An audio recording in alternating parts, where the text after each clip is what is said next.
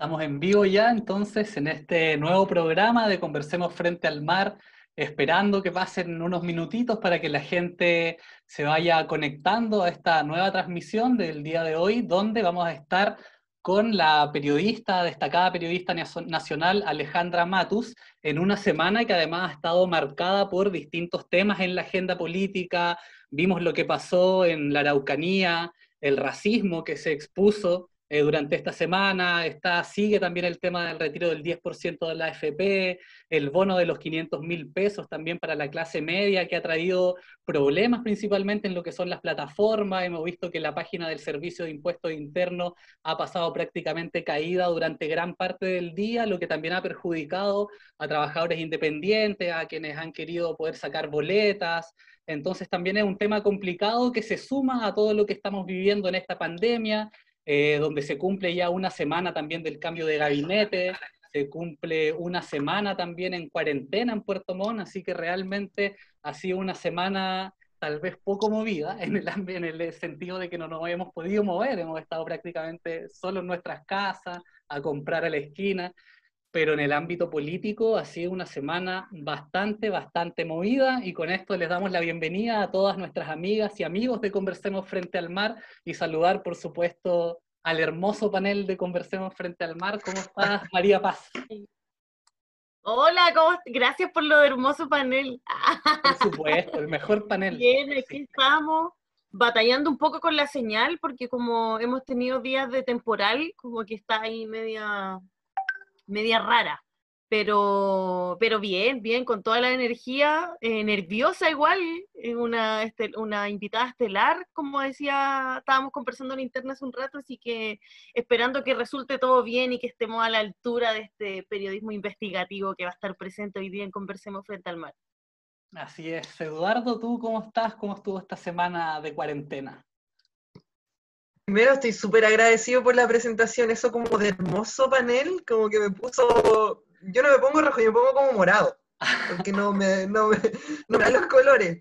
Pero primero feliz de verles, estamos en un contexto muy especial de cuarentena acá en Puerto Montt, pero además, como bien señalaba Nicolás, no porque haya restricción de movilidad a propósito de la crisis sanitaria, los acontecimientos sociales y políticos van a ser menos intensos. Mm. El mes de julio que terminó fue un mes muy intenso, que sucedieron acontecimientos que a mi parecer van a marcar los meses siguientes, y agosto comenzó también con tanto más intensidad. Lleva alrededor de una semana de instalación del nuevo gabinete que fue denominado eh, rápidamente como el gabinete del rechazo, esto después de la derrota vinculada al retiro del 10% de los fondos previsionales, y de inmediato dejó caer su mano en la región de la Araucanía, generando un clima o reforzando un clima eh, de eh, confrontación civil y de inspiración racista. Así que hoy día también vamos a aprovechar nuestra invitada de lujo para poder profundizar junto a ella estos acontecimientos. Así que todas las semanas que pasan, eh, pareciera ser de que se justifica más la existencia de este programa. Así que con mucha alegría de verles, de compartir con nuestra audiencia, le decimos a los amigos y amigas que empiecen a compartir el programa porque Alejandra está por llegar. Y nada, pues, que sea un gran programa, amigos y amigas. ¿Tu Ita cómo ha estado? Cinco días de agosto, pero cinco días con una y otra y otra y otra. Parece que ya llevamos más de una semana de agosto. Sí, como dice el Eduardo, julio se fue intensísimo y llegó agosto peor. Así como veía un, post delante en Twitter que decía, eh, llevamos cinco días de julio, o sea, de agosto, perdón, pero es como si fueran diez minutos, así como, ¿en qué minuto agarramos tanto y pasó tanto? Em, pero hay que estar en cuarentena, no hay nada más que hacer, así que intentando darle un poquito más eh, de alegría a la cosa.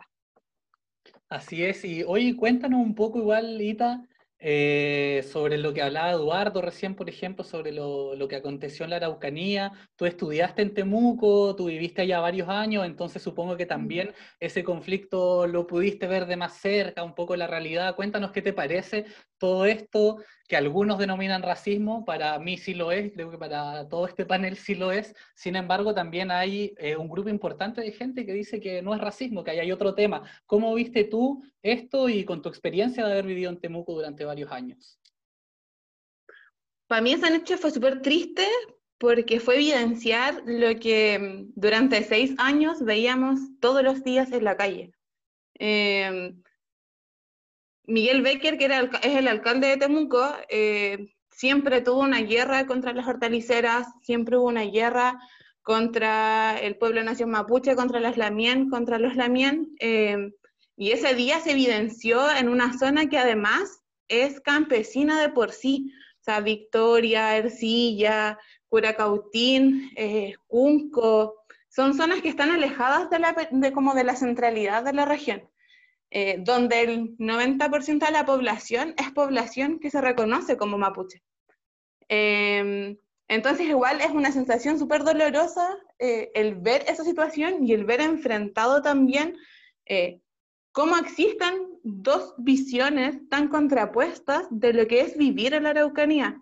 Eh, tengo recuerdos de haber conversado con compañeros de universidad o, con la Mienes donde dicen como, aquí no, el, el, chileno no entiende finalmente cuál es la lucha que nosotros estamos llevando, porque esto no es como que la gente no viva en la Araucanía, ¿cachai? Sino que es que se entienda cuál es el pueblo, cuál es la razón. Eh, y para mí esa noche fue darme cuenta, fue como abrir los ojos y decir, aquí nadie está entendiendo lo que está pasando. Eh, y es súper complejo el ver la fuerza y la violencia con la que se han organizado los grupos como, para mí, fascistas y, racistas que están en hoy día en Curacautín. Tengo compañeras de universidad que han sido amedrentadas como por el simple hecho de subir una foto de lo que está pasando.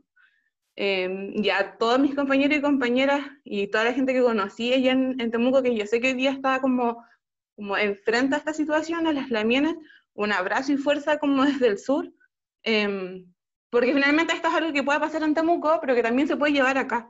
Si igual eh, hay que reconocer que el champurria existe en todas partes y que eh, independiente de que aquí en Puerto Montt em, quizás no vemos la situación como, está, como está, se está viviendo en la Araucanía, tenemos conflictos también con comunidades, hay conflictos eh, presentes em, y no por eso están lejos de situaciones racistas.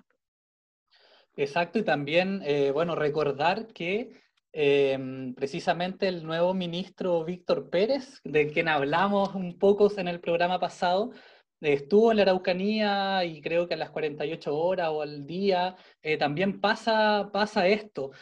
Eduardo, María Paz, no sé qué creen ustedes, pero como decía Eduardo, se ha hablado de que este es un gabinete del rechazo, de que es un gabinete mucho más frontal, más de la parte más dura de la derecha. Eso también como que genera un ambiente un poco como de salir en el fondo eh, temas como el racismo.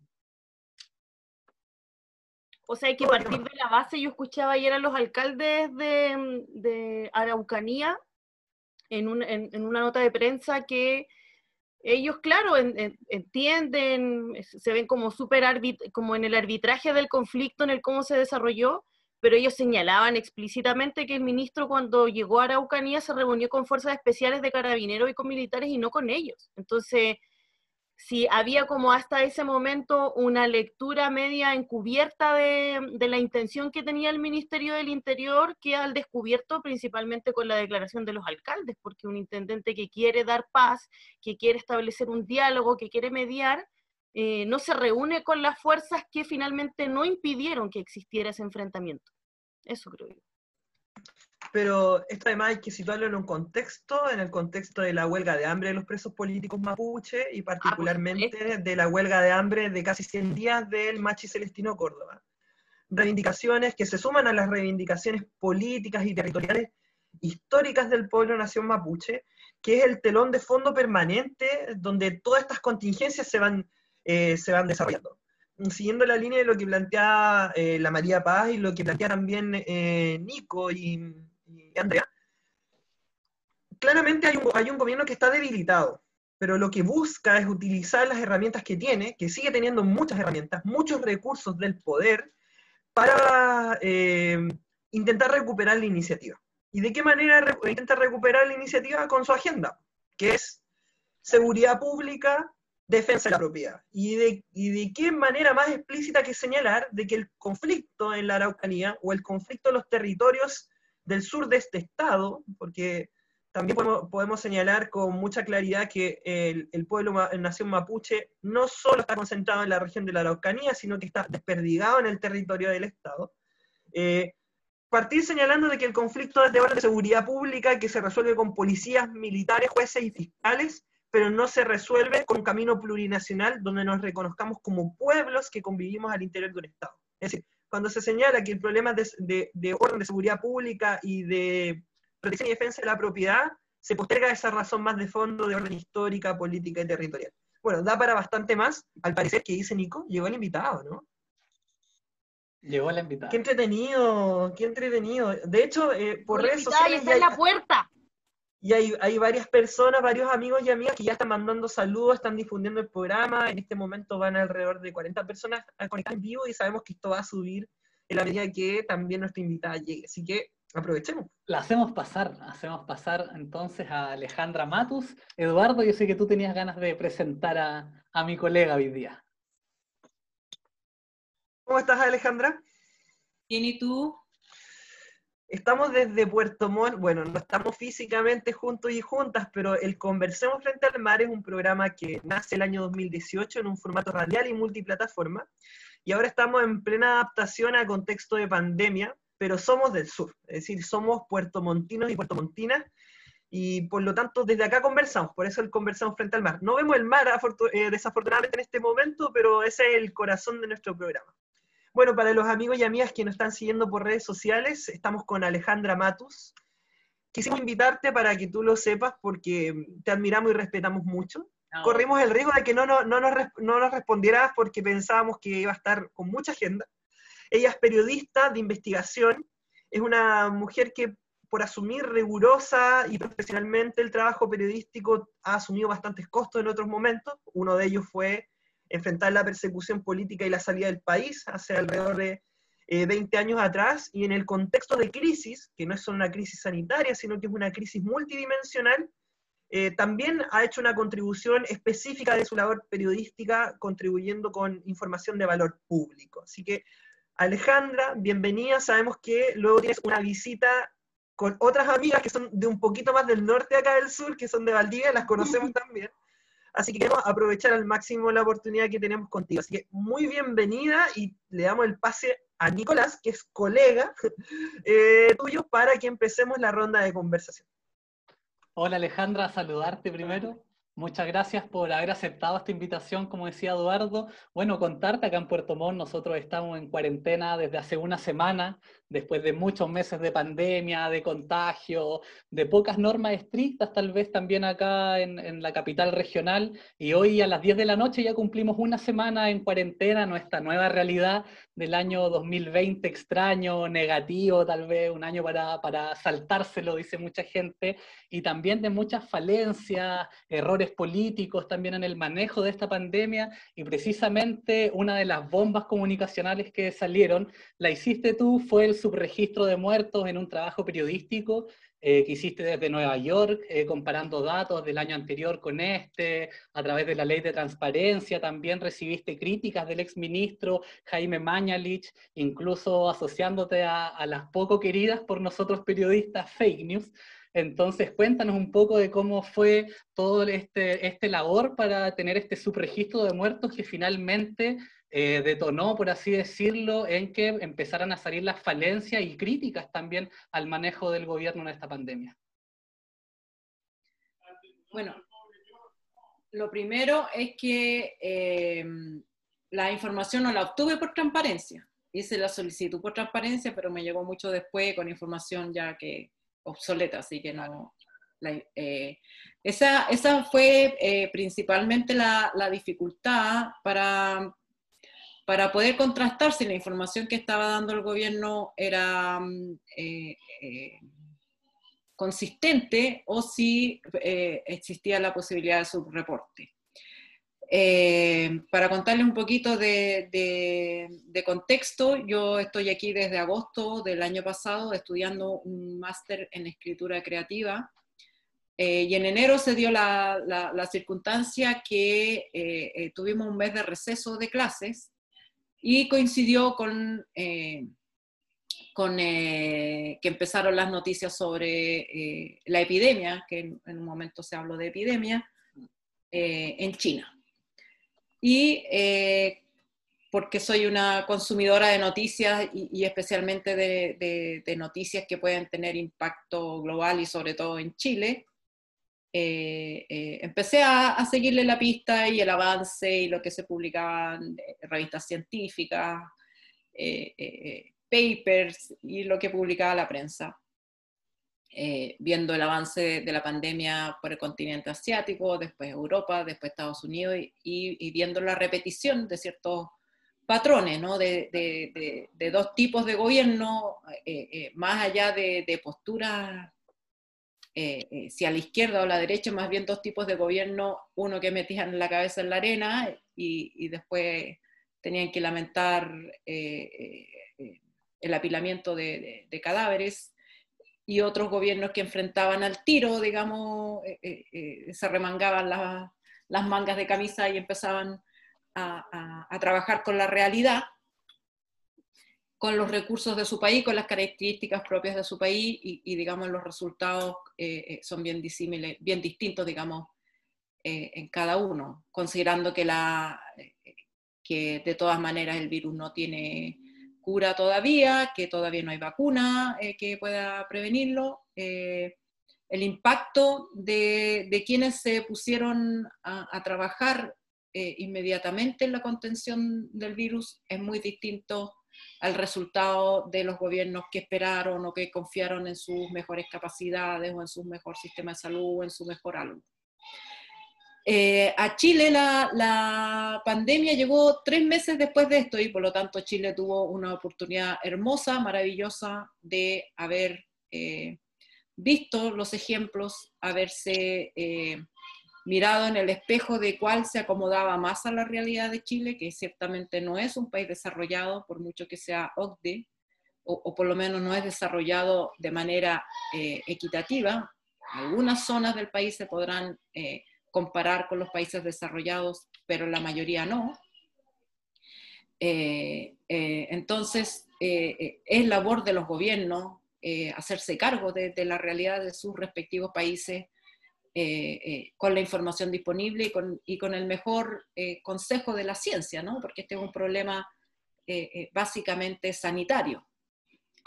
y bueno, también con la experiencia de lo que había visto en, otros países y, y, con formas de reporteo que ya existían, digamos, yo no inventé nada, no creé ningún método distinto, simplemente me hice las preguntas que eh, se hacían los periodistas de otros medios y que las intentaban responder respecto a sus países, algunos con más eh, eh, suerte por el acceso a la información más extendido y otros con menos suerte dependiendo del país donde se encontraban. Y me pareció que Chile estaba siguiendo en un comienzo la, la, la línea italiana, la línea italiana inicial de negación, de, de, eh, aquí, digamos, ya es cosa de seguir los discursos de, los primeros días, lo estamos haciendo súper bien, tenemos todo eh, controlado. Eh, todo preparado para recibir más. Claro, todo preparado, podemos recibir hasta 400.000 enfermos de COVID. En Chile no va a ser Italia. Eh, en fin, digamos, podemos adoptar la estrategia surcoreana de, control, eh, eh, de testeo, aislamiento y trazabilidad. no vamos a necesitar cuarentena, la cuarentena en Chile va a ser innecesaria, en fin. Y, y, también bastante, un discurso también errático, que a veces un día era el peor enemigo y, y se suspendían las clases y se suspendía el plebiscito y el otro día eh, eh, estaba todo normal y era, eh, ni siquiera tampoco era muy, muy lineal, muy uniforme, tampoco se mantuvo un discurso en una sola línea, sino que saltaba de aquí a allá, de aquí a allá. y eso también se reflejaba en la forma en que se entregaba la información. Hay información que, que por ejemplo, se entregaba en los primeros días, que después se dejó de entregar formas de reportar eh, los recuperados que luego cambió, formas de reportar los fallecidos, en fin. Pero en ese primer mes lo que, lo que se veía respecto de Chile es que eh, los contagios avanzaban de manera lineal, es decir, después del primer caso subieron hasta llegar a 400 casos diarios y de ahí se mantuvo 400, 400, 400. No avanzaba de manera exponencial como en la mayoría de los países. Y luego había muy pocos fallecidos y por supuesto el gobierno también resaltaba ese aspecto, ¿no? De que en Chile, eh, eh, eh, digamos, de alguna manera se insinuaba que gracias a, las medidas que, había tomado el gobierno, los contagios avanzaban de una manera muy controlada, muy lentamente, y que también tenía una baja letalidad. Em, y a mí, eh, em, por simple curiosidad periodística y por eh, eh, la experiencia de conocer el país, de ser chilena, de haber reporteado en Chile, de saber que Chile no es un país OCDE, que no, que no, digamos, que aunque pertenezca a la OCDE, no es Bélgica, ni es eh, Suiza, ni, eh, ni tiene eh, tantas camas, ni el sistema de salud siempre se está cayendo a pedazos. Entonces, era muy difícil que estos números se debieran a una política pública específica, porque además no había ninguna en esos primeros meses. No había ni cuarentena, ni trazabilidad precisa, porque si uno se atenía a la definición de caso que había hecho el propio gobierno, en Chile, por definición, por eh, eh, indicación del Ministerio de Salud, solamente se hacían test a personas muy específicas. Había que tener síntomas y una segunda condición, haber viajado a un país con un alto contagio o conocer exactamente de quién uno se había contagiado. O sea, por definición quedaban fuera los asintomáticos, quedaban fuera los sintomáticos, pero que no sabían cómo se habían contagiado. O sea, prácticamente eh, había que ganarse el loto para que te hicieran el test. Eh, y eso es contrario a la política de trazabilidad eh, eh, masiva que aplicó Corea del Sur y que era el ejemplo que citaba el gobierno. O sea, esto no tenía nada que ver con Corea del Sur. En Corea no solamente testeaban a la persona con síntomas, sino que a todos sus contactos y hacían una investigación, todo el recorrido de la persona y buscaban a todas esas personas. Había equipos de investigación sanitaria para encontrar a todos los contactos y a todos se, eh, se les ponía en cuarentena, tuvieran síntomas o no tuvieran síntomas, y algunas personas eran aisladas obligatoriamente en eh, recintos sanitarios establecidos para ese efecto, y no se declaraba nadie eh, recuperado, sino que hasta que se le acabaran los síntomas, y después le hacían dos test de salida, uno eh, un día y el otro 24 horas después, cuando tuviera dos test negativos sucesivos, recién esa persona se declaraba recuperada. Y con esa política, eh, eh, digamos, ese es el único país hasta el momento, digamos, bueno, después Nueva Zelanda, que también puso cuarentena estricta y las pudo levantar temprano. Corea del Sur es el único país que ha podido, digamos, controlar la epidemia sin eh, dictar cuarentenas severas. Pero, hay que decir, Corea del Sur se había preparado en la anterior eh, casi pandemia del, SARS-1, que le afectó a ellos muy eh, directamente. Entonces, ahí en ese momento ellos crearon una, una institucionalidad que les permitió reaccionar de inmediato y contener eh, eh, la expansión del virus desde que detectaron el primer caso. Chile no estaba, pero ni lejos, pero ni cerca de eso, ni cerca, ni cerca. Y por otro lado, tampoco está dictando cuarentena. Entonces, ¿por qué en Chile la, la, la, eh, la epidemia avanzaba tan lentamente y era tan buena con la gente? Eh, en ese momento se levantaron teorías de que, de que, la sangre mapuche, que el clima, que el verano, que, eh, que no sé, mil, eh, mil explicaciones, que la cepa, que a lo mejor la cepa que había llegado a Chile era de otra cepa. Cosas que todas, digamos, me parecían menos razonables que sospechar de la cifra, porque además ya habían ejemplos de otros países eh, eh, ya se habían empezado a hacer estos conteos de exceso de muerte en otros países y se mostraba que los países en general, eh, eh, unos más, otros menos, eh, tendían a subreportar la cantidad de fallecidos y que los fallecidos, es el número de fallecidos es la cifra más confiable para, para estimar el impacto de la pandemia, porque es el número más difícil de esconder. básicamente por eso, y porque si uno sabe que hay tal número de fallecidos, puede proyectar el número de contagiados, puede proyectar otros números sin necesidad de test PCR ni nada. Entonces, eh, eh, eso es lo que había que hacer, pero ¿cómo hacerlo? Eh, en Chile no había ninguna, ese fue el primer descubrimiento, no había ningún dato público disponible que permitiera hacer este ejercicio. El ejercicio es relativamente simple de hacer, pero necesita los datos, las bases de datos.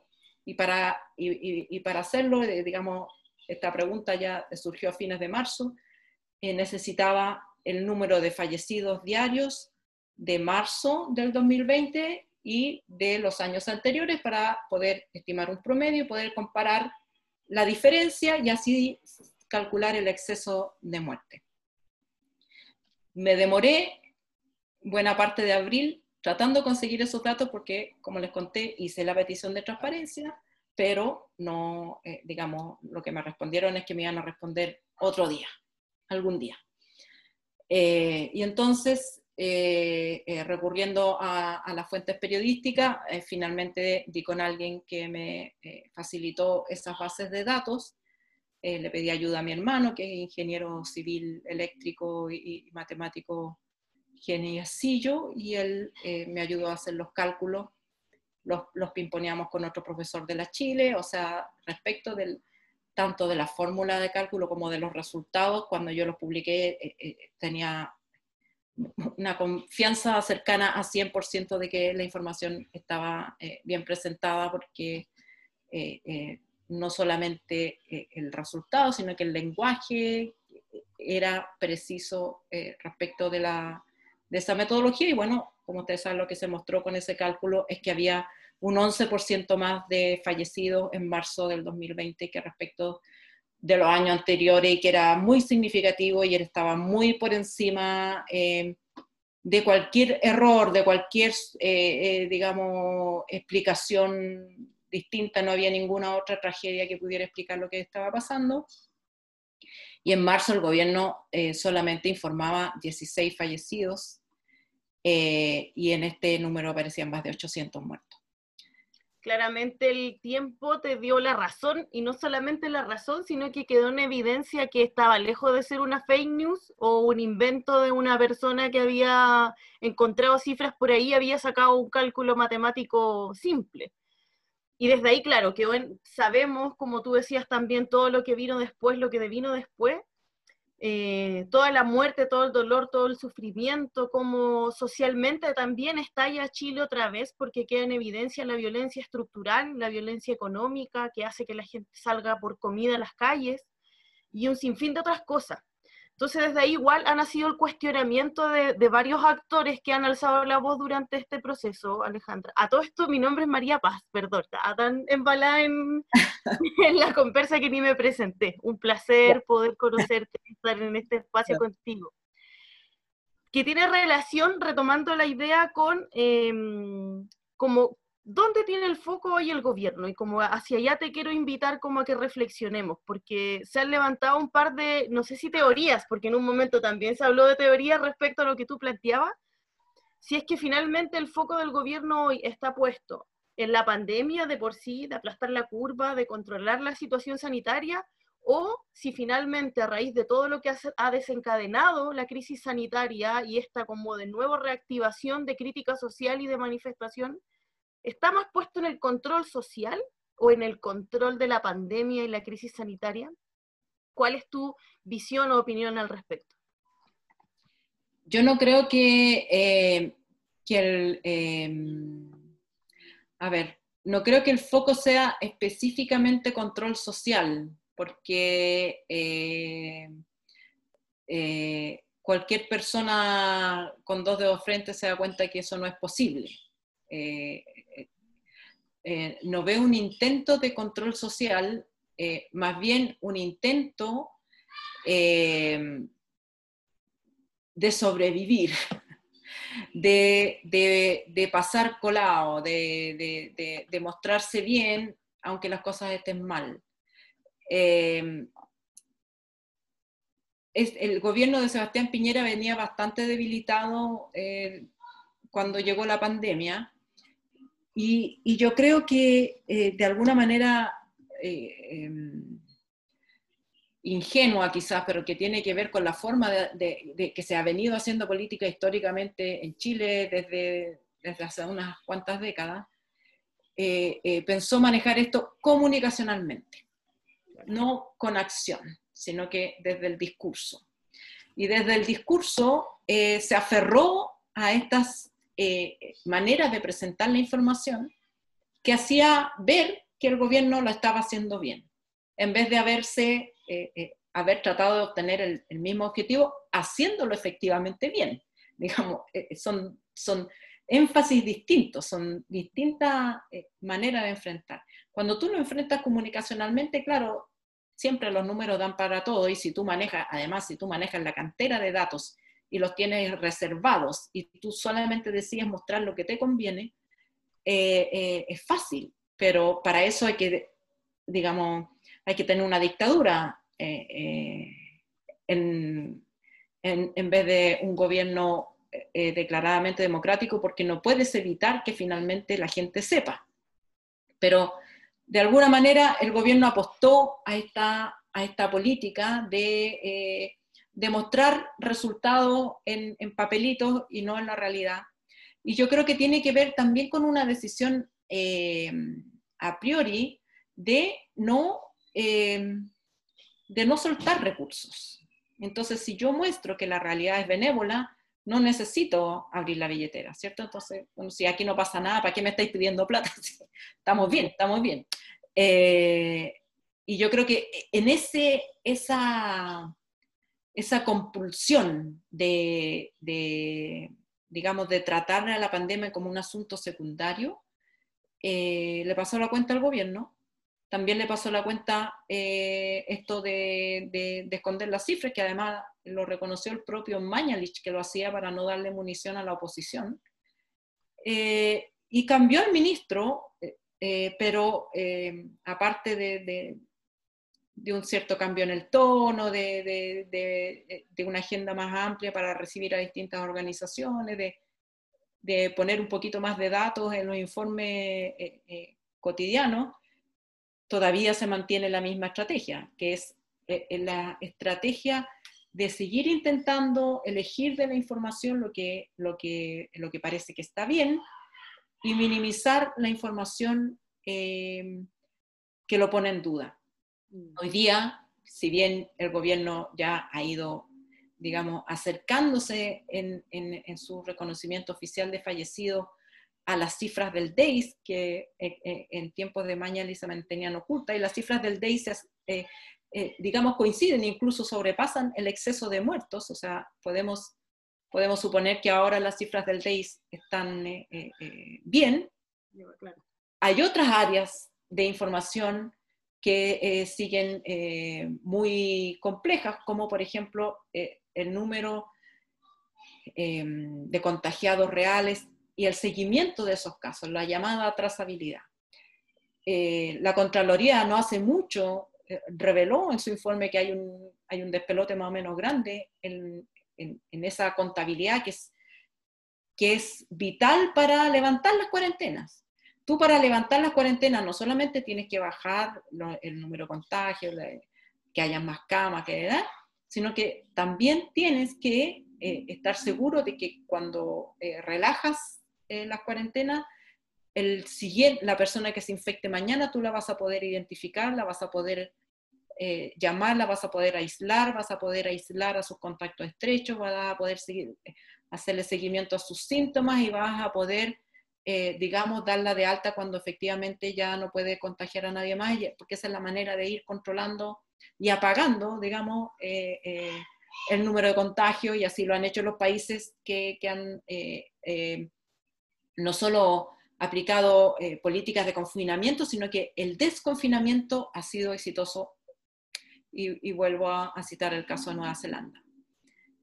En Chile, esa parte de la, o sea, ya está en duda que los números sean lo suficientemente eh, bajos, efectivamente han bajado, efectivamente, eh, sobre todo en la región metropolitana, la cuarentena que se dictó en su minuto bajó el número de fallecidos, bajó el número de contagios, todavía no a los niveles de, eh, eh, de, baja que se aplica, donde en otros países se esperó un momento todavía menor de contagios y de fallecidos antes de empezar eh, los procesos de, confinamiento. Aquí el proceso de confinamiento ha, ha, empezado mucho más arriba en la curva, aunque viene bajando, todavía está muy arriba.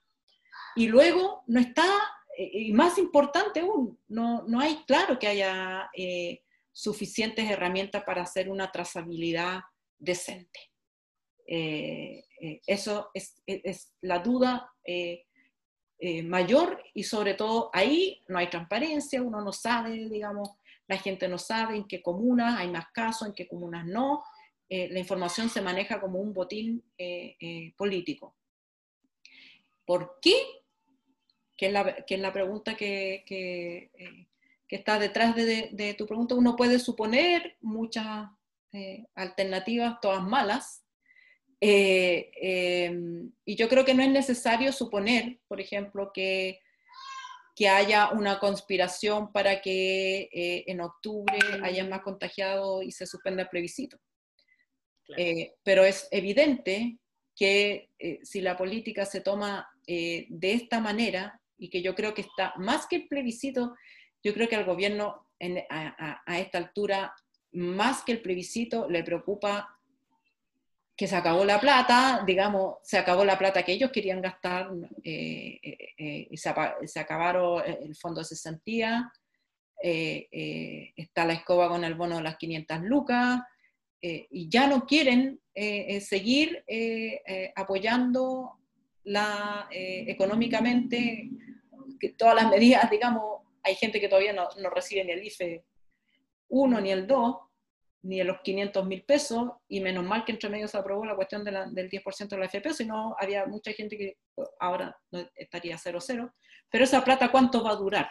Incluso la gente que está sacando su 10%, un mes, o sea, yo creo que cuando lo reciben, porque todavía no se recibe, todavía no pasan los 10 días que tienen que pasar, van a ir a, tapar los hoyos que ya se crearon en este tiempo y ya no hay más de dónde rascar a menos que el gobierno decida recurrir a las reservas de Chile. Y como no quiere recurrir a esas reservas, por eso está apurado en que la gente vuelva a trabajar para que, para que siga paliando la pandemia con sus propios recursos y no con los recursos del Estado. ¿Para qué quiere usar esos recursos del Estado? no lo sé, estará pensando en salvar a las grandes empresas, que eso sí se ve, que digamos que hay mucho interés en salvar a las grandes empresas, o simplemente lo quiere tener guardado, no lo sé, pero sí creo que el apuro tiene que ver con que, eh, eh, con, un, eh, con este apuro de, de, que la presión sobre el Estado para que el Estado saque más recursos se apague. Y por supuesto que, que tampoco digamos que a los ministros que entraron y que son del rechazo les va a interesar que más gente vaya a votar y que si hay, digamos, aunque no sea el, objetivo principal de, esta, de, estas medidas, si hay gente enferma, eh, se decidió ya que el plebiscito va a ser en un solo día. entonces, mucha gente o no va a poder o no va a querer ir a votar y eso le conviene a la opción rechazo. Entonces, eh, eh, eh, ¿qué hacer frente a eso? Yo creo que es labor de, la gente que sí quiere que, más gente vaya a votar y más gente se pronuncie sobre la necesidad de una nueva constitución, de las organizaciones civiles, sociales, de, de, digamos, prepararse para ese momento, para, primero para empujar para que el plebiscito se haga en cualquier circunstancia, con pandemia, sin pandemia, con cuarentena, sin cuarentena, y promover las medidas que serán necesarias para que eso se pueda hacer. Es, digamos, decir, por ejemplo, si estamos en cuarentena, ¿cómo, cómo vamos a hacer para, para votar? ¿Qué medidas de distanciamiento social? ¿Qué medidas de transporte? ¿Qué horarios? ¿Qué, qué digamos, qué, qué, qué es lo que vamos a hacer y, y, cómo se puede contribuir para que, para que ese plebiscito se realice de la mejor manera sin arriesgar la vida y la salud, pero tampoco seguir postergándolo. Claro. Claro, Para eso, de hecho, yo creo que estamos, estamos estos programas, o sea, lo hemos conversado, algo que dejamos en claro nosotros desde el primer streaming que hicimos. Los cuatro dijimos, vamos por el apruebo, eh, estamos semana a semana conversando con distintos invitados o invitadas, precisamente conversando sobre qué pasa en Chile, pese a que el programa es Conversemos frente al mar por la bahía de Puerto Montt, hoy día ya estamos conversando frente a, a todo lo extenso de nuestro país, así que... Mara Cordillera. Exactamente, una la de pandemia las ha sido la mejor publicidad del plebiscito finalmente, así como la, la pandemia en sí ha develado una campaña que estaba cubierta. Alejandra. Eh... Eh, yo, creo que, yo, yo creo que hay dos momentos. Eh, en marzo estaba toda la gente pendiente del plebiscito y digamos, y le costó aceptar que, que había una pandemia y que, eh, o sea, a mí me pareció razonable que se suspendiera en abril, porque eh, por lo que se venía más que por lo que estaba pasando eh, ese mes. De hecho, el, el plebiscito iba a ser el 26 de abril, ¿cierto? El 24 de abril el gobierno estaba hablando del retorno seguro y ese mismo día, el 24 de abril, fue el día que yo publiqué el dato de exceso de fallecidos. Es decir, la realidad era mucho peor de lo que el gobierno estaba estaba informando en ese minuto eh, y, y, si bien el plebiscito se suspendió en marzo, eh, dada la realidad que ya se estaba eh, reflejando ese mes, me parece que, que, estuvo bien suspenderlo, pero porque, porque, no, porque no había nada preparado, porque, digamos, estaban todos, el gobierno sobre todo, improvisando sobre la marcha. Ahora, Ahora sí es responsabilidad del Estado y del gobierno hacer el plebiscito, sean cuales sean las circunstancias, porque ya sabe. O sea, si hay pandemia y si hay cuarentena, ya sabe, digamos, cuáles son las restricciones que, que hay que tomar y cómo hacer lo que haya que hacer de manera segura. De hecho, en todo este tiempo se han mantenido actividades esenciales en curso. Bueno, votar en el plebiscito yo creo que es una actividad esencial que hay que declararlo una actividad esencial, que se tiene que realizar a toda costa, digamos, y a menos que uno esté en la UCI o, o, digamos, con otra eh, manifestación grave de la enfermedad, que obviamente no va a poder votar, todos los demás debieran poder votar y ejercer eh, su derecho a voto, y es el Estado el que tiene que garantizar que eso sea posible.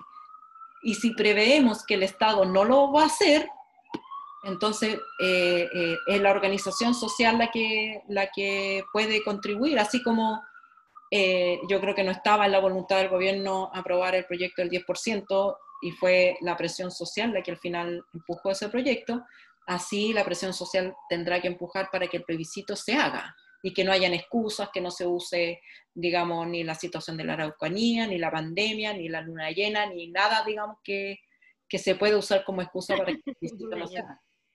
Alejandra, eh, es inevitable cuando partimos hablando de la crisis sanitaria llegar a los elementos de fondo, porque acá en el programa nos hemos inclinado a la siguiente idea. Chile atraviesa una crisis que es una gran crisis en el sentido de que es multidimensional. No digo, si bien uno pudiera subdividirla en que existe una dimensión sanitaria, una económico-social, una que tiene que ver con la convivencia entre distintos pueblos al interior de un Estado, es una gran crisis, una crisis multidimensional.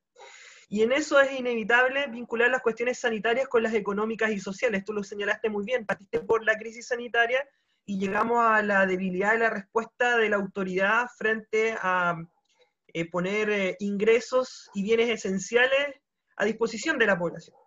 Y que, eh, quiero llevarte al tema del retiro del 10% de los fondos previsionales, porque si bien no se cerraba del todo el debate respecto de qué tan conveniente es como política pública de mediano y largo plazo.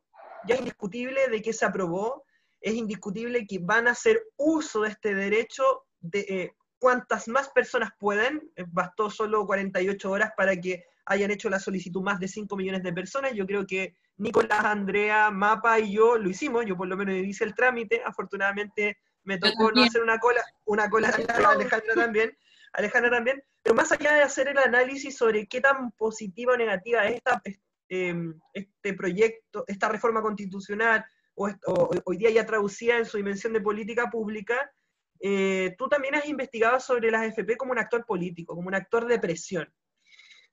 ¿Cómo proyectas tú eh, la posición de las AFP en el actual contexto una vez aprobada esta reforma constitucional, envalentonada la sociedad chilena de que ya le arañó, es decir, ya le tocó la oreja a las AFP? Venían movilizaciones desde el 2016, pero ya tocó objetivamente su interés haciendo una parte del retiro. ¿Cómo evalúas tú que es la posición de este actor que parecía intocable en las últimas cuatro décadas y que tiene una influencia transversal en toda la elite política, ya sea del mundo concertacionista o de Chile Queremos llevarte un poco allí para, contigo podríamos hablar de muchas cosas, pero también queremos eh, sacarle brillo a esto de que tú vienes trabajando también hace tiempo el seguimiento de este gran actor, de esta gran agencia, que es económica, pero también es política, como es la industria de la AFP.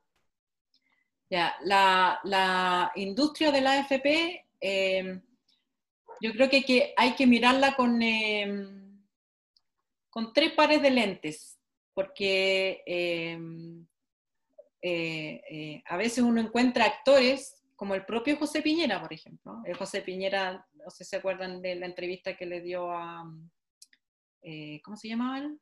Perdón, un periodista en TVN.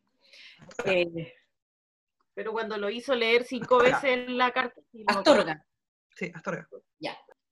Él, le, le, dice a José Piñera que a él le dan lo mismo las administradoras de AFP, que él no defienda a las administradoras, pero sí defiende el modelo de eh, capitalización individual. ¿Y por qué?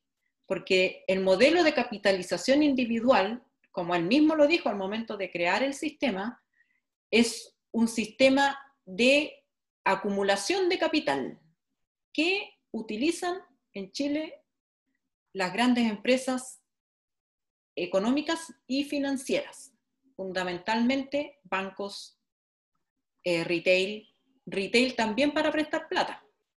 Supermercados también para prestar plata. Entonces, en el fondo es una industria que en esta variante, digamos, le presta plata a los bancos a una baja tasa de interés, los bancos la prestan a la gente a una tasa mayor y se quedan con la pasa. Ese, y ese es el negocio de ellos. Y nosotros, digamos, nosotros como colectivo, eh, cuando pedimos un préstamo, estamos pidiendo, eh, nos están pasando plata que nosotros mismos contribuimos a acumular a una tasa de interés mayor que la que a la que ellos lo reciben. Entonces, en este, eh, en este traspaso de dinero, si uno, si uno lo, lo pusiera desde el lado que es el, el, alegato que hacen los economistas de derecha, decir, bueno, pero ese, ese dinero que prestan las AFP es rentable para los trabajadores porque efectivamente los bancos se la devuelven. Y efectivamente, eh, eh, eh, independientemente de lo que los bancos hagan con esa plata, la devuelven con un interés que es beneficioso para los trabajadores. Y eso uno podría decir, efectivamente, o sea, hay muchos fondos de pensiones, como el fondo canadiense, que salen al mercado a invertir la plata que juntan los trabajadores para hacerlo rentar más y luego transforman esas ganancias en pago de pensiones pero resulta que, y aquí está el otro actor, eh, el sistema de administración de los fondos no está hecho para pagar pensiones. Es un sistema de administración que está hecho para que la plata se siga acumulando y siga dando eh, eh, y siga usándose en esta rueda de inversiones. Y tanto es así que, em, que el sistema de capitalización individual paga eh, la peor tasa de reemplazo que es posible imaginar en comparación con cualquier sistema de pensiones del mundo. Eh, el mejor, el, el, niño símbolo, como le digo yo, el niño símbolo de, del sistema de pensiones, el que ha, cotizado todos los meses, que lleva trabajando más de 40 años, que siempre tuvo un sueldo alto, ese niño símbolo no va a recibir más de un 35% de su último sueldo porque el sistema está hecho así, no porque, eh, no porque como dicen, no, es que es, es, culpa del mercado laboral, es culpa del... De, todo eso, digamos, también hay parte de eso, pero el, el, el, hecho real es que esto funciona como un sistema de reparto, pero administrado por privados, donde eh, no hay, eh, eh, a diferencia del sistema de reparto, no hay una pensión garantizada respecto de tu último sueldo o, número de cotizaciones, nada, sino que te hacen un enjuague, hay un cálculo que ponen numerosos factores y de, ese, de esa juguera siempre sale una pensión baja. Y es una está estandarizado, ellos saben, por los grandes números que manejan, que cuando reciben las cotizaciones de un mes de todos los trabajadores chilenos, un tercio lo usan en pagar todas las pensiones, pagan a todo el mundo, y dos tercios vuelven al fondo. Por eso el fondo crece, crece, crece y crece, y los reales beneficiarios del fondo son los que usan el dinero en tiempo presente. Eh, eh, eh, si bien es cierto que muchos, uno podría decir, son inversiones sensatas y a lo mejor una administración pública invertiría los mismos instrumentos, pero eso omite el hecho de que las, de que las administradoras de fondos de pensiones están velando más por su propio interés que por el interés de los trabajadores. No son administradoras compuestas directorios por sindicatos, por ejemplo, que podría ser una, una solución. Son los sindicatos representados ahí, además, están emparentados con los que reciben la plata. O sea, hay, el, conflicto de interés uno lo puede ver eh, eh, en todos lados y usemos, por ejemplo, Habitat, que es mi AFP. Además, mamá, recacha. la AFP Habitat es de Penta. Penta administra eh, fondos de pensiones a través de Habitat, la Cámara Chilena de la Construcción, personajes están ahí. Y como, y como esa AFP recibe eh, eh, obligatoriamente eh, lo, el, cada trabajador, por ejemplo yo, le, de 10 pesos que, o, 100 pesos que, que, le doy a la AFP para que me administre, 14 va, van derechamente para ellas ellos te dicen, no, la comisión es de 1,4% solamente, sí, pero 1,4% del sueldo. Ellos te cobran 1,4% de tu sueldo, no 1,4% del fondo del, del, dinero que tú estás aportando. Del dinero que tú estás aportando es 14%. Entonces tú le das un monto a la FP y el 14% de ese monto que le das cada mes va derecho a la FP. Y no hay negocio más deseado por cualquier empresario que tener plata fija todos los meses. No importa si lo hace bien, si lo hace mal, si tiene equipo de ventas, si no tiene equipo de ventas, si administra bien o administra mal, no importa, la plata le va a entrar igual.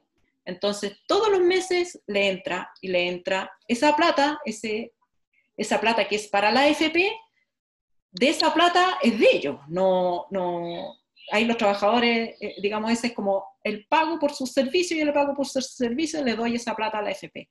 Y con esa plata, que también constituye con el tiempo una fortuna enorme, con esa plata eh, se contratan con sueldos, pero gigantescos, ejecutivos, además pago directores de todas las tendencias políticas y me convierto, esa es la plata que me permite convertirme en un actor político. Y además como administradora, eh, yo decido en qué se invierte la plata. Entonces, cuando tengo posibilidad de invertir en el grupo Luxi, en el grupo Mate o en, o en una, eh, una empresa innovadora de jóvenes, voy a invertir en el grupo Luxi y Mate. También podría decir, porque es razonable, porque se han demostrado eh, con el tiempo que tienen más espalda y la, la AFP tienen que, cuidando los dineros de los trabajadores, tienen que invertir ahí y no invertir en, cuentas riesgosas como eh, una empresa pequeña de gente joven.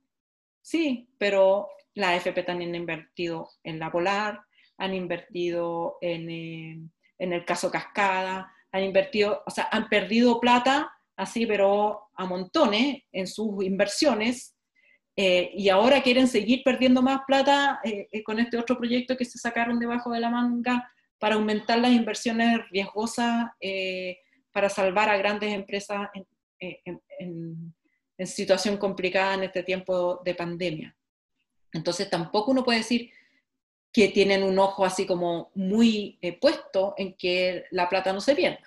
o, que no se, digamos, o que sean solamente inversiones seguras, porque cada vez han ido eh, por presión de la AFP, han ido con el tiempo eh, y, e incluso durante los gobiernos de la transición han ido eliminando restricciones y cada vez invierten plata eh, en instrumentos más inseguros, tanto dentro de Chile como fuera de Chile. Y entonces Penta, además, también como grupo económico, también recibe plata. donde invierte alguna AFP? También en Penta. Entonces Penta sale, se saca el sombrero de administrador y se pone el sombrero de receptor de los dineros. Y hay otro negocio, otro gran negocio que se mira poco, pero que también es muy lucrativo, de las AFP, que se llama el negocio de los seguros. Las AFP tienen que licitar los seguros para eh, que se hagan cargo de los seguros de sobrevivencia eh, e invalidez y otros seguros que eh, forman parte del sistema. O Penta también está en el negocio de los seguros. Entonces, Penta recibe plata en toda la línea. Penta recibe como administradora, Penta recibe como empresa y Penta recibe como compañía de seguro. Entonces, cuando uno lee la carta de hábitat, ¿por qué la carta de hábitat es distinta de la FP1? Porque hábitat está metido así, pero en toda la línea, en toda la línea. Entonces, ellos eh, eh, van a hacer todo lo posible para evitar que eh, se modifique el sistema no solo de administración, sino que de inversión del fondo de pensiones. Claramente ahí tenemos un, círculo virtuoso como de la situación, Alejandra. Andrea por acá, hija ilustre de un sujeto que ha cotizado y una sujeta que ha cotizado toda la vida y que probablemente tenga una pensión muy pequeña. Em, y quisiera saltarme del tema de AFP a, el conflicto que marcó el inicio de agosto. El fin de semana vivimos una noche, yo la denomino como del terror, básicamente lo que pasó en Coracautín, en Victoria, en Ercilla y finalmente lo que pasó en la Araucanía. Em, y desde las preguntas que nos hacen en la transmisión en vivo, nos hablan también del el cambio de gabinete. Sin duda, algo que ha marcado los cambios de gabinete en el último tiempo es la pasada del nuevo ministro del Interior por la Araucanía. No solamente ha sido Víctor Pérez el que ha pasado, sino que también otros ministros que han llegado a, su cargo pasan directamente hacia la novena región.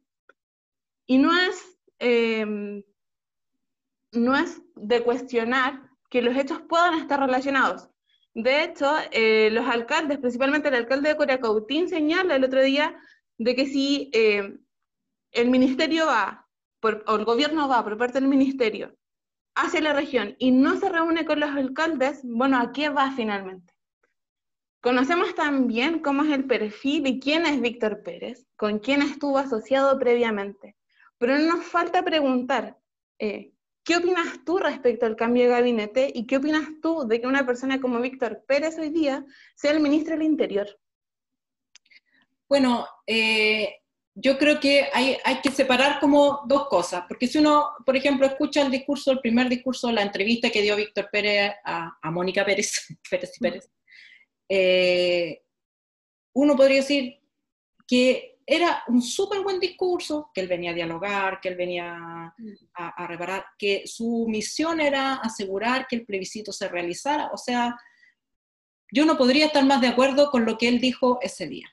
Sin embargo, yo creo que eh, eh, en Chile eh, el propio, propio Sebastián Piñera, en, Piñera 1, dijo que, que también hubo cómplices pasivos de la dictadura. Que algunos, refiriéndose a los civiles que eran bastante activos, hay que decirlo, no era tan pasivo la cosa, pero, pero hubo civiles comprometidos con la dictadura. Y así como no es aceptable hoy día que, que un general que haya tenido pasado de violación a los derechos humanos eh, asuma eh, eh, ni siquiera que ni siquiera llegue a general, digamos, porque se, debiera cortarse la carrera en y así ha sucedido, se les corta la carrera en cuanto esos antecedentes son conocidos, independientemente si son profesionales intachables, que, son, que lo han hecho la raja, que tienen una visión para la institución, lo que sea, no importa, no, no, no, no es aceptable que una persona comprometida en violación a los derechos humanos ocupe cargos de gobierno, porque eso, eh, eh, digamos, eh, es un pronunciamiento del Estado de, que, de la importancia que le, da a la violación a los derechos humanos. El anterior ministro de Cultura, Mauricio Rojas, salió por mucho menos. El ministro Rojas salió por hacer un comentario.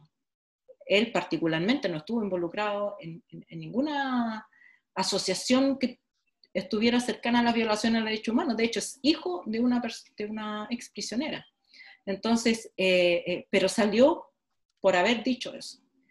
Eh, y Víctor Pérez, digamos, hay suficiente evidencia, no solamente fue alcalde en Los Ángeles, fue un alcalde de la dictadura, por lo tanto es un funcionario de la dictadura, sino que además formado parte del grupo de civiles que constantemente prestaron auxilio y apoyo a, Colonia Dignidad.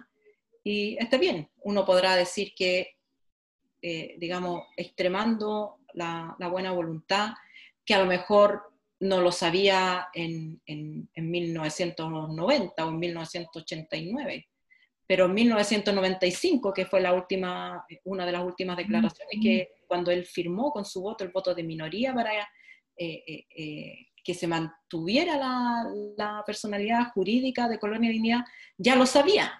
El Congreso analizó todos los antecedentes que entregó el gobierno de Patricio Erwin para pedir la cancelación de esa personalidad jurídica, que eran abundantes respecto de, eh, de la violación a los derechos humanos, pero también contra los principios que la derecha defiende tan firmemente como la familia. En Colonia Dignidad se separaban a los hombres de las mujeres y se les quitaban los hijos para eh, entregárselos a Colchefes para que abusara de ellos. Entonces, eh, eh, a, ese, a esa institución a la que Víctor Pérez le, le, ha prestado apoyo,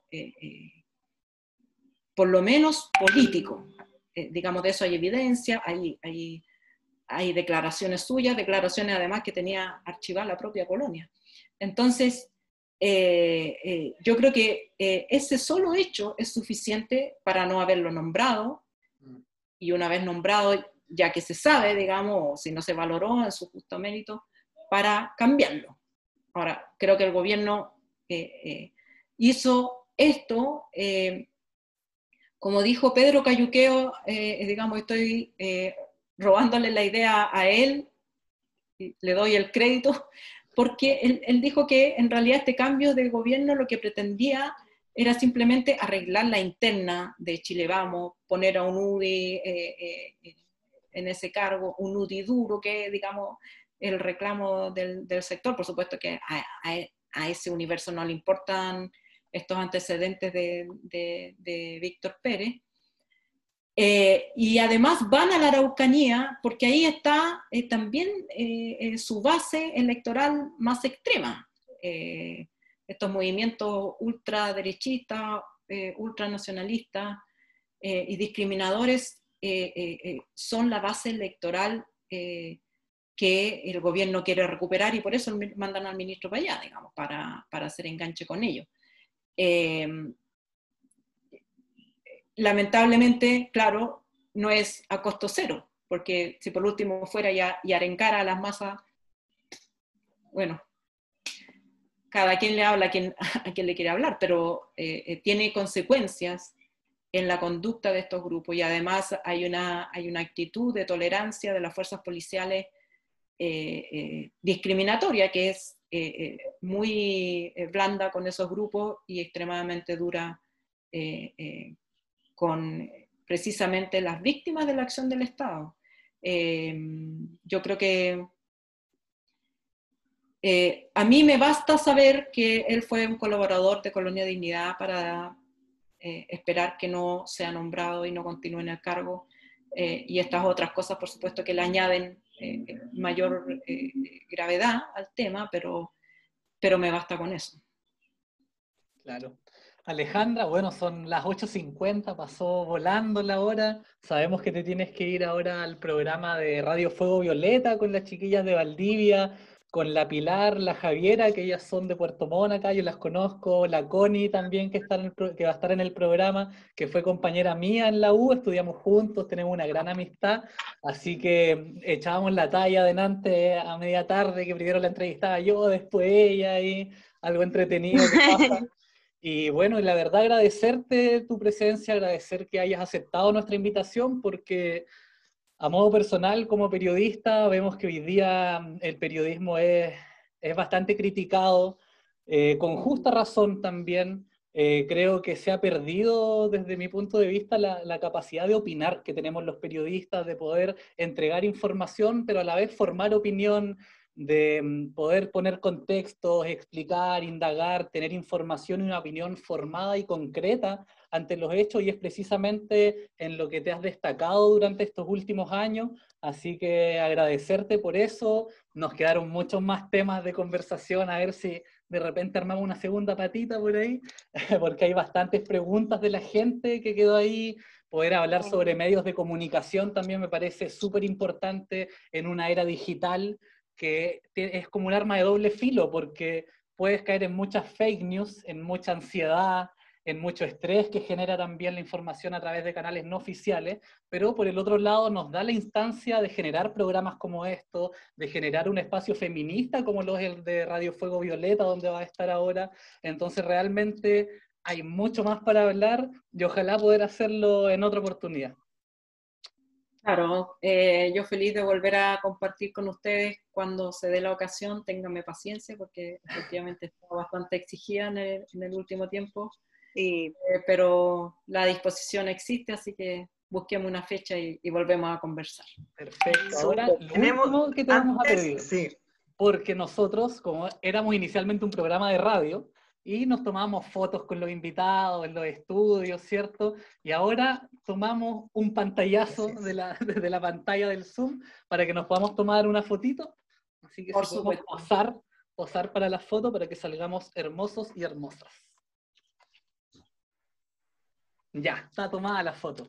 Muchas gracias, Alejandra, y que te vaya muy bien. Gracias, Ale. Da, de nada, gracias a ustedes. Muchas gracias. Un honor, un honor. Y cariños a las chiquillas del programa que sigue.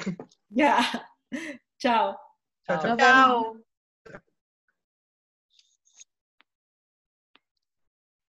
Oye, pero qué honor. Gran cierre. Las personas que están siguiendo la transmisión las invitamos a que se conecten con Radio Fuego Violeta. Las chiquillas están por Instagram y por Facebook porque probablemente el enfoque que le van a dar las compañeras es mucho más específico y va a ser distinto a lo que conversamos acá. Así que si usted es fan de Alejandra Matos, como muchos de los chilenos y las chilenas, les sugerimos que sigan la transmisión de las compañeras en breve. Que además eh, son muy buenos los programas. Las chillas han destacado en este último tiempo como medio de comunicación también en la diversidad de temáticas que tienen. Así que mucho cariño para ellas también.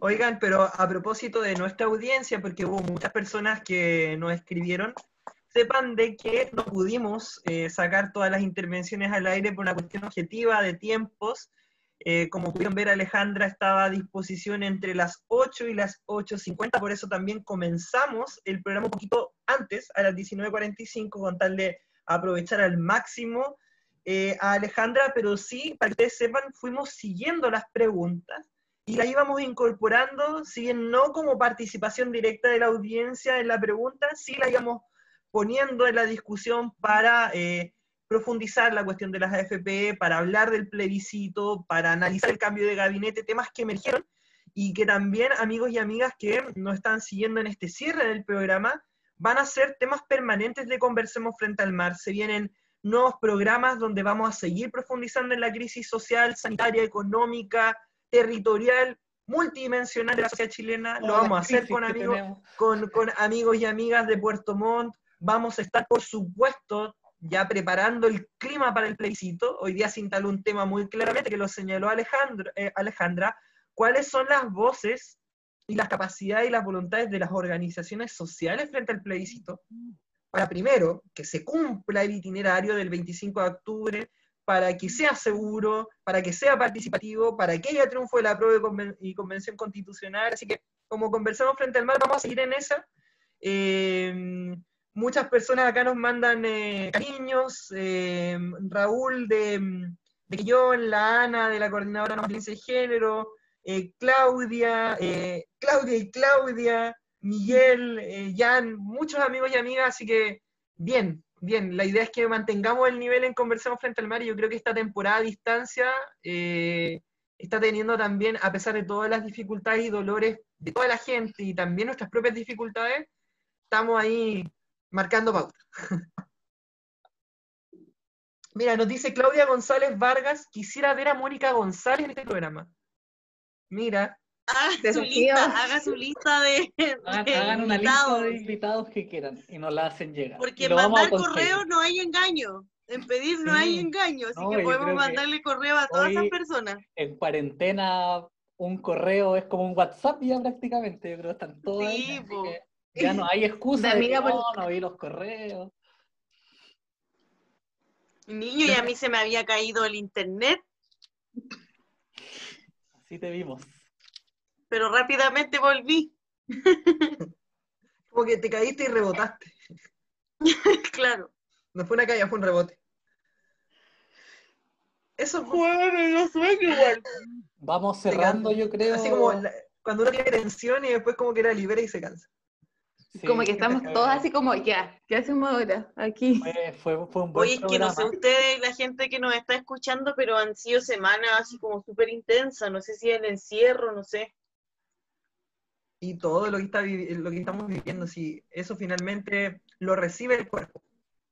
Me están preguntando por interno cuál es el programa de las compañeras que van a entrevistar a Alejandra Matus ahora. Eh, es Radio Fuego Violeta. Está disponible en Facebook, Instagram y Spotify, si no me equivoco. Radio Fuego Violeta. Busquen a las chiquillas, son secas, síganlas.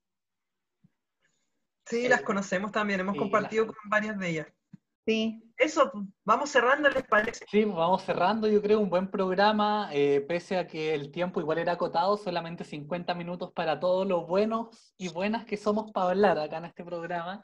Eh, lo sacamos bien, lo sacamos bastante bien, pudimos hablar sobre el conflicto que hay en la Araucanía, pudimos hablar sobre todo eh, lo que ha traído el COVID, lo que trajo la investigación de Alejandra, sobre no más AFP, cambio de gabinete, y quedaron muchos otros temas, pero para 50 minutos de conversación creo que fue muy interesante. Invitamos a todas y a todos quienes nos están escuchando, nos están mirando a través de Facebook, a escuchar el programa por Spotify y va a estar, tenemos ahí un técnico, un súper técnico que lo tendrá pronto en Spotify para que nos siga escuchando, para que ojalá sigamos aumentando audiencia, vayan compartiendo porque es importante, interesante y esencial, yo creo, hoy día más que nunca, hablar de los temas que están pasando, hablar de actualidad, pero también con una mirada crítica, como yo le decía a Alejandra, en el fondo, no solamente informar, sino también hacerse una mirada, eh, tomar posición, que yo creo que hoy día ya no existe, el- el- los periodistas no tienen que tomar posición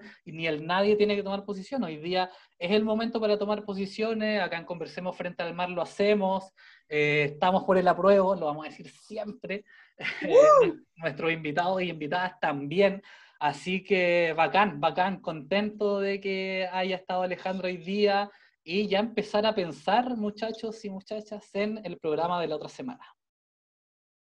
Sí, Sí, yo creo que el programa del, eh, hoy día fue como mostrar y abrir que existen mil temas que hay que seguir tocando y que existe una convulsión social enorme. Me llegó otra pregunta por interno que la encuentro muy interesante, que se la voy a plantear, se las voy a plantear por, por interno, chiquillas. Em, pero sí, hay mucho que seguir hablando, mucho que seguir eh, excavando. Así que nos vemos la próxima semana. Así es, hay mucho que conversar frente al mar. Así que nos vemos. Apruebo frente al mar. Nos vemos, equipo. Que estén muy Que bien. estén Chao, bien. chao. Cariños a ustedes y a todas las personas que nos siguieron. Chao, chao.